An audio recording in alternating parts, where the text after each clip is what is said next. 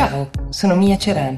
Questo è The Essential di venerdì 11 settembre 2020, il podcast che ogni giorno in 5 minuti riassume per voi l'attualità dall'Italia e dall'estero. Citigroup, uno dei colossi bancari di Wall Street, ha appena nominato il suo nuovo amministratore delegato. Non vi riporterei la notizia di un cambio ai vertici di una banca normalmente pur essendo sicuramente una notizia importante nel mondo della finanza, ma la persona che succederà a Michael Corbett quando andrà in pensione a febbraio dopo 37 anni di onorato servizio ha qualcosa di speciale. È una donna. Jane Fraser, questo è il suo nome, è di origine scozzese, lavora in Citigroup da 16 anni, ha una competenza e una preparazione di ferro che le sono valse già diverse candidature a ruoli apicali nel mondo della finanza Fino alla fine del 2019, però, solo 31 donne detenevano posizioni apicali nelle società americane che facevano parte delle prime 500 dell'indice Standard Poor.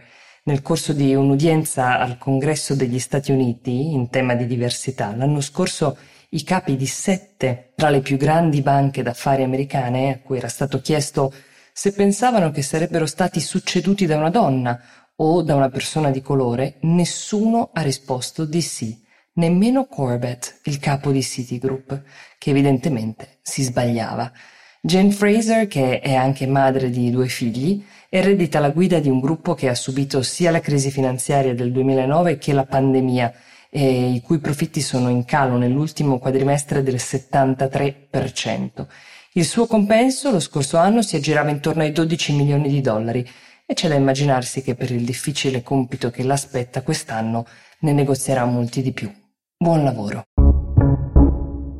Restando in tema di diversità, vi racconto quel che sta succedendo in Sudafrica, dove uno spot di prodotti per capelli ha riacceso un dibattito che forse non è mai stato interamente sopito.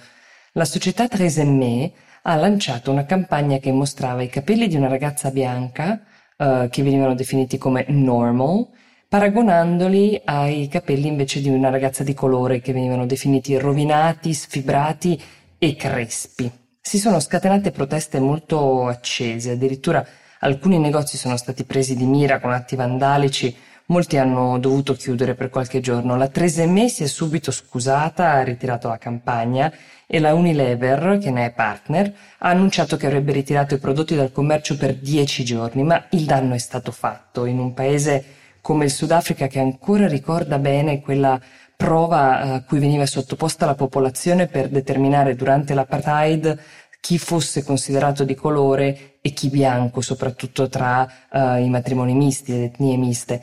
La chiamavano pencil test, si infilava una matita nei capelli e se rimaneva incastrata veniva etichettato come di colore, se cadeva eri bianco memorie ancora vivide che hanno scatenato una comprensibile e sana indignazione. Intanto in molti paesi, inclusa l'Italia, si discute di se e come riammettere i tifosi negli stadi.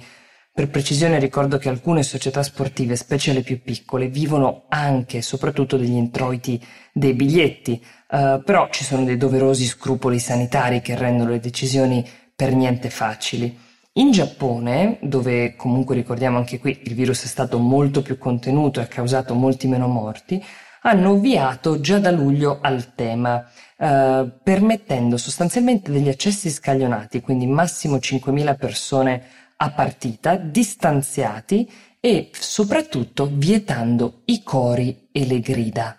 Perché urlando e cantando, come si può intuire, come abbiamo ormai imparato a capire, si seminano molti più droplets Verrebbe da pensare che forse i giapponesi siano dei tifosi più pacati di quelli che conosciamo noi, ma in realtà non è così e la trattativa con le tifoserie non è stata affatto semplice perché la J1 League è il più importante campionato del paese, vede ogni anno dei cori e delle coreografie che vengono studiate per mesi, eseguite magistralmente anche con potenza, che sono chiaramente parte dell'intrattenimento, eppure il compromesso è stato accettato. Una cronista del New York Times ha assistito ad una partita e ne ha fatto un racconto di un clima surreale, di questo silenzio che permetteva addirittura di sentire l'apertura di un pacchetto di patatine di un tifoso cinque file più in là, ma anche le cicale fuori dallo stadio. Chissà che non possa funzionare anche da noi.